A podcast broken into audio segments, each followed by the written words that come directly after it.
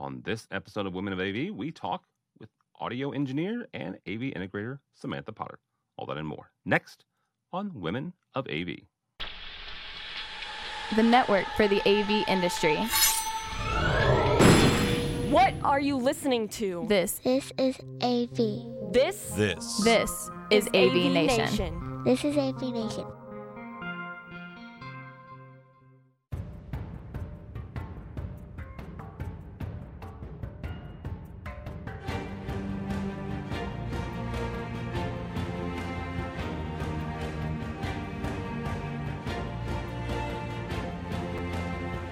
Tim Albright with AV Nation, uh, sort of kind of launching a new podcast ish.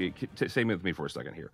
Uh, in March, we did uh, some fantastic interviews with incredible uh, women in the AV industry. Um, had incredible response, and I, I, we keep getting you know folks that are like, "Hey, do you you know you are we are we still doing these?" Yes, actually. So first episode of this Women of AV that I'm I'm doing. I'm pleased, very pleased uh, and proud. I try to say that at the same time. Don't do that, kids. Um, Samantha Potter, welcome, ma'am. Thank you. I'm happy to be here. I feel very honored. Uh, so, so tell folks uh, really quickly, in, in kind of the first overarching question, how did you get into this industry? What was the what was the steps that got you here? Yeah, it was it was weird. Um, so I grew up a musician and got really into computers and technology in my teens, back when the internet was still much more the Wild West, and the computer program that I was going to go into into high school ended up being cut. And so I finished my focus in, in music and theory. And then once I graduated, I started doing like audio work around the city, um, did some uh, college, got a couple of associate's degrees, and started doing freelancing audio engineering as well as AV stuff around town. Uh, the really big official change over, you know, I, when I consider I when I professionally started, um, was in 2013 when uh, I started working completely randomly at a very large church, but more specifically for a seminary or a graduate school for Jesus. For those of you that don't know, um, that was leasing out part of the campus, and so. Uh, this person that was hiring and myself had had a professor in common and he needed some assistance and there i was. And i ended up being there for seven years. Wow. and it grew from uh, it, this was the interesting thing about this already kind of weird scenario with the seminary and the church is that that was only one of the campuses. They had a sister campus in uh, i'm in kansas city. The other one is in oklahoma city and uh, they had uh, classes that were happening synchronous together um, with faculty and students on both sides. So my job was helping support these classrooms with, um, at the time, far clunkier video conferencing technology and making sure everybody was taken care of and kind of like it was produced well in every single class. And it, that's really how it got started. You know, eventually I ended up um, being in charge and managing the entire kind of system. And just before I had left, we had migrated everything over to the Zoom platform um, about a year and a half before the pandemic hit. So they were they were ready. They could not have been more ready to not meet in person. but yeah, that's that's kind of how I got my start. How satisfying is that? Because because you have a similar story to a couple of other uh, colleagues of mine who did something similar, right? Where where suddenly you look like a, a genius. Not that you're not, but but that suddenly you're you're almost prescient at that point, right? How how good did that feel in, in, in talking with those folks, even after you've left? You know, to to see that, that they were set up, you know, rather well. I, I mean, it feels great because uh, fun, one, it was really fun just building it, and I knew what was going to be on the other side of it. Like, if we can get through this build and we can get through this gigantic learning curve, I promise it will be so much better on the other side. Um, and so, being with them kind of in the trenches, teaching them all this stuff, and getting them prepared for it was very satisfying it felt really good. And so by the time, you know, because we'd even kind of had, uh, if there were snow days, they would meet online anyway. So instead of it being uh, two synchronous connected classrooms and a couple of distance learners, it was like everybody's a distance learner. But it felt excellent to just kind of be like, I don't have to worry about this at all. Like, if, if anything, when we kind of uh, started the the quarantine process, and they had in the middle of the semester, of course, it was like my tech support almost like dropped off like a huge amount because suddenly I didn't have any physical hardware to take care of. They were already none of this was new. They were like, "Oh yeah, Zoom, we've been using this for 18 months. This is a breeze." So the only the only hard part was um, getting chapel their chapel services completely online. Mm. That was something else. So yeah. Um, I, I, want to come back to that for a second, but I, I, do want to hit on something that you said earlier when, when you were talking about your, your early days in school. Um, how did the, the, the cancellation of some of those programs impact you?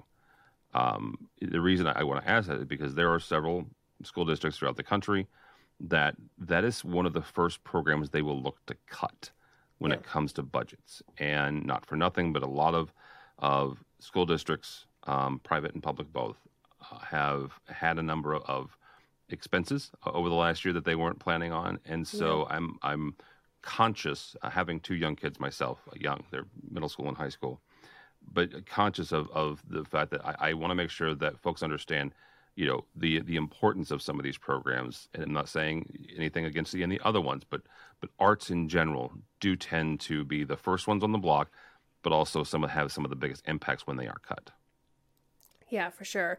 Um it's it's unfortunate. Um the all that we can do is like try to get more funding for them. And I, I feel lucky because they had cut other programs but but left our music programs intact. But like you could feel some of the tension. Um you know i wish they had had the computer program. Uh, it was like a systems networking like two year program it would have been really fun um oh gosh, yeah. um especially like in high school and right like it would have just launched me into probably like um a very close uh, career but not exactly this um but yeah, it's it's disheartening, but it means that it's all the more important to to go out and support them in any way that I can, whether it's like helping or teaching, like mentoring kids, or even just kind of being there. Like I'll go and speak at junior highs sometimes or middle schools and just say, hey, this is what I do. Like this is an option. I volunteer here in the city um, for different. I've talked to like a first grade class a few months ago of just like. Uh, here's what is a possibility. Like you could do this if you wanted to do music, or you could do this, and, and just kind of exposing them to it makes them know, hey, I want to do this. And then the parents start pushing, and it, it has to be a group effort. So, yeah, I like that. Um, talk for a second about you. You mentioned getting chapel online. Um, a yeah. number of folks uh, in the AV industry still volunteer uh, at their local church, the local synagogue, um, the mosque. Talk about overcoming getting that chapel online during COVID and, and some of the things that you learned, but also the, the volunteers there and the staff learned? Yeah, so this was super wild. Um, so this was even a step further than a normal like chapel service that you then transition um, online, which I have done so much of in the last year, which is probably more to the point of your question, um, which I can get to in a moment. But for this uh, seminary, uh, at one point we were in an actual chapel and then we wanted it to be a little bit more intimate so we moved into a classroom that had tons of uh, integration in it. And i was actually using zoom to um, project slides and i was producing it on one computer and controlling that screen while i was someplace else. And so then when we moved uh, online it was 100% zoom. It wasn't um, uh, it wasn't an in-person service of any kind that we happen to be showing on Zoom or happen to be streaming, it was like the per the you know the liturgist is in eastern Missouri and the musician is actually in Florida and we were just all over the place making a Zoom service happen, which is like and I was and I was producing and doing all the videos and cues and like graphics and stuff from my place and trying to you know keep, uh, keep track of the latency and like being on top of it. So that was an interesting transition. We totally got it. And they have since really developed it.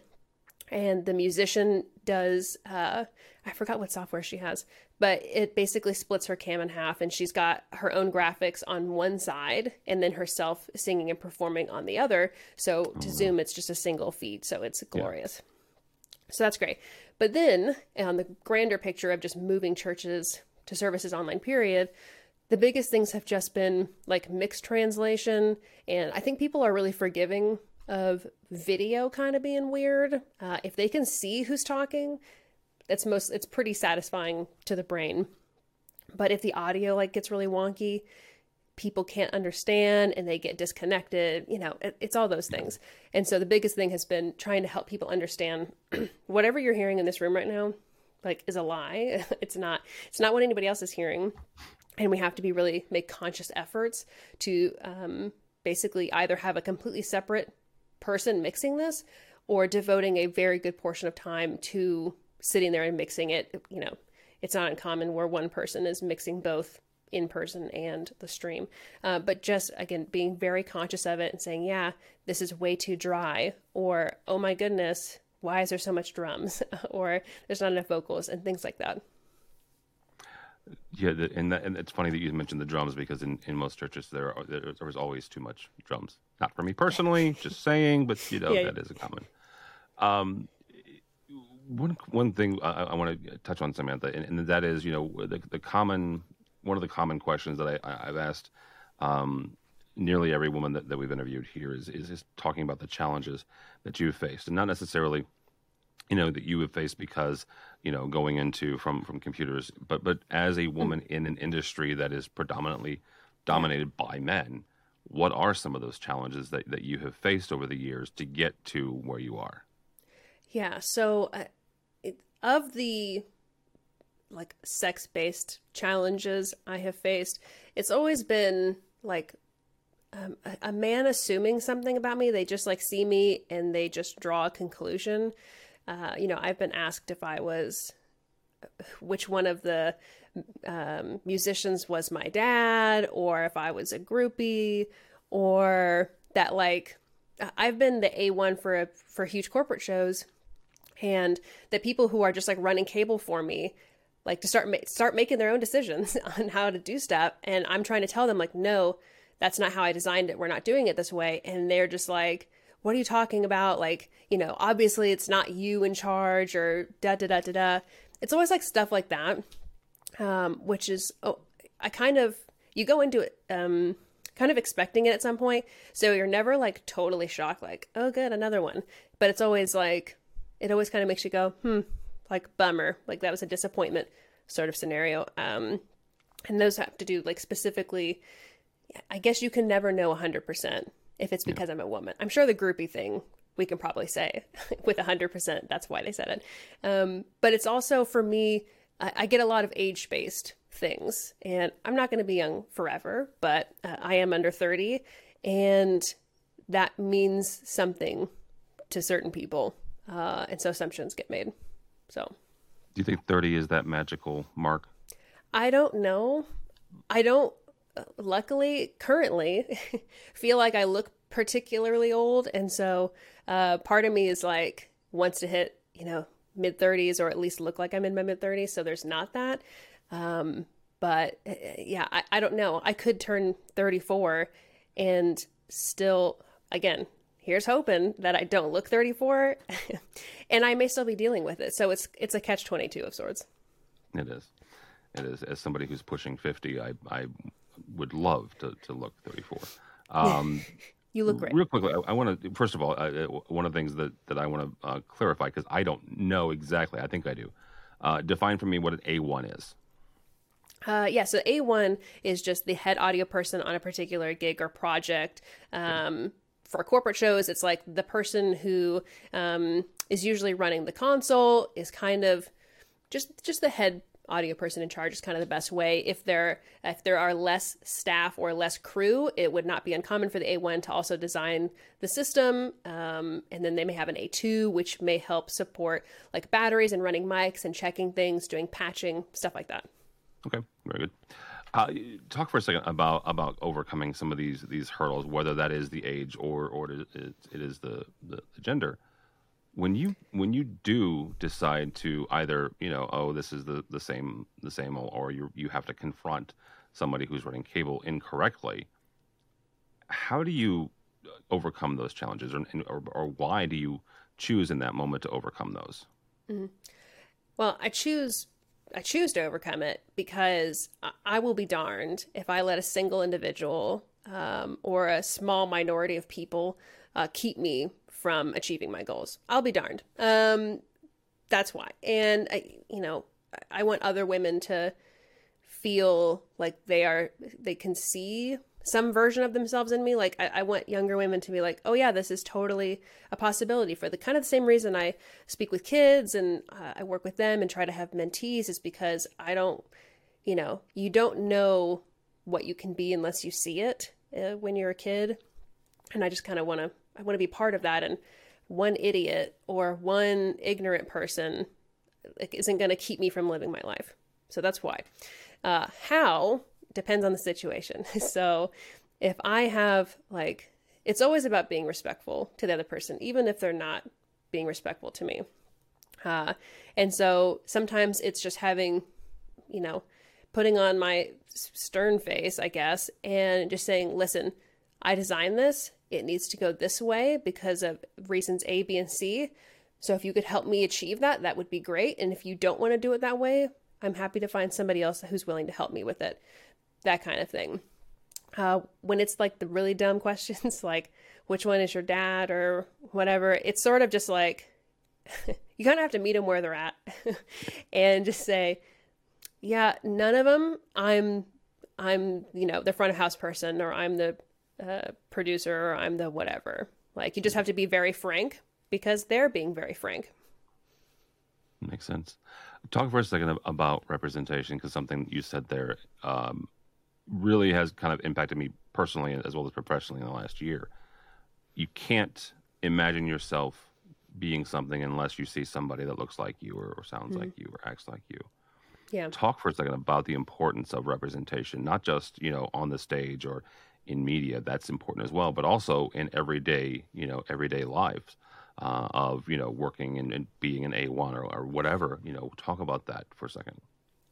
Yeah, it's it is incredibly important as we've both said, and it's kind of it's kind of weird. Um, in everyday life, it's kind of just like um, being being out there, and not, and just like you said, not necessarily in the media and on, on social media which again, as you mentioned, is very important, but sort of a different branch. Um, being out there and speaking with people or not being afraid to say, yeah, uh, I do this, like, and talking about work in a way that doesn't sound instantly depressing when, when you mention it. I think we've all met people who like clearly hate their jobs and yes. we can all see that. to not give out that energy and to really just um, say, yeah, I, I get to do these kinds of projects and I get to do this and that, um, and trying to uh, be a good representative of the industry, like, uh, and telling my story. I mean, this, our conversation you and I are having is also part of it, is just telling a story and, and coming into contact with as much people as possible. And that includes volunteering um, at churches or with nonprofit organizations like uh, Big Brother, Big Sister, and stuff like that. That makes sense. That, that makes sense. Um, as we kind of wrap up here, what is something that you would like to see change in the industry before you retire? I would love to see more intersectionalism. Uh, sometimes it can feel a little homogenous, and for the most part, I've kind of lived in that for so long that it doesn't. I'm I'm in it, and so it, it's fine. And uh, I'm also white, so I get that privilege of just like blending in for the most part when I want. Um, but the intersectionalism is what I, I really hope to see, where it doesn't feel it doesn't feel so strained. It's not so weird for me to be in a room of only women because that is so weird. The Avixa breakfast um, at InfoComm feels weird to me because I'm not used to being around so many women. I don't want to feel that way anymore. I want to go to a job site or help with an integration or uh, help with a production and just feel like I can see pieces of me in other people, and to, the same for them. Just for the record, that breakfast has become one of my favorite things to go to. Yeah, uh, it's great. in general. yeah, it's great. Uh, I've met some some fantastic women there. Um, oh, As we wrap up, Samantha, how how do we get there? Right? How do we increase that that intersectionalism uh, in, in, the industry? Yeah. Um, by being intentional, um, having very frank conversations, uh, being transparent, um, and doing good work as as fair or unfair as it is if I or other women in the industry are carrying the idea of women in the industry because it's just a smaller minority. Fair or unfair, I want to try to be a, a, a good influence and a good projection of that. And the same for um, audio engineer specifically, that that's all a small number of women in there. And uh, again, uh, just to really reiterate, is being intentional and having those tough conversations and being really transparent and trying our best to to genuinely make a difference. Being complacent is so easy. And sometimes we need to do that, but we can't. We can't be complacent. very good, Samantha Potter. Thank you so much. Yeah. Somebody wants, wants to connect with you. How do they do that? Gosh, uh, they can find me on social media. If I'm on there, my handle is Potter Audio, uh, but you can also check out my writings uh, on ProSoundWeb. You can check out the mini master classes I've been doing uh, with my team at Allen and Heath USA, uh, and I've got a podcast of my own, Church Sound Podcast. Very good. And how do people find Church Sound Podcast? It is available wherever you listen, wherever you're listening to this, your favorite podcast place. There we go. All right, Samantha Potter, thank you so much. Uh, for us, for AV Nation. go by our website, avnation.tv. That's avnation.tv. I mentioned the fact that uh, Samantha is the first episode ish of this new podcast, but I'm going to say we did about 25 uh, of these. And so Mitchell, uh, my fantastic producer, will be rolling these out over, over, the next month or so.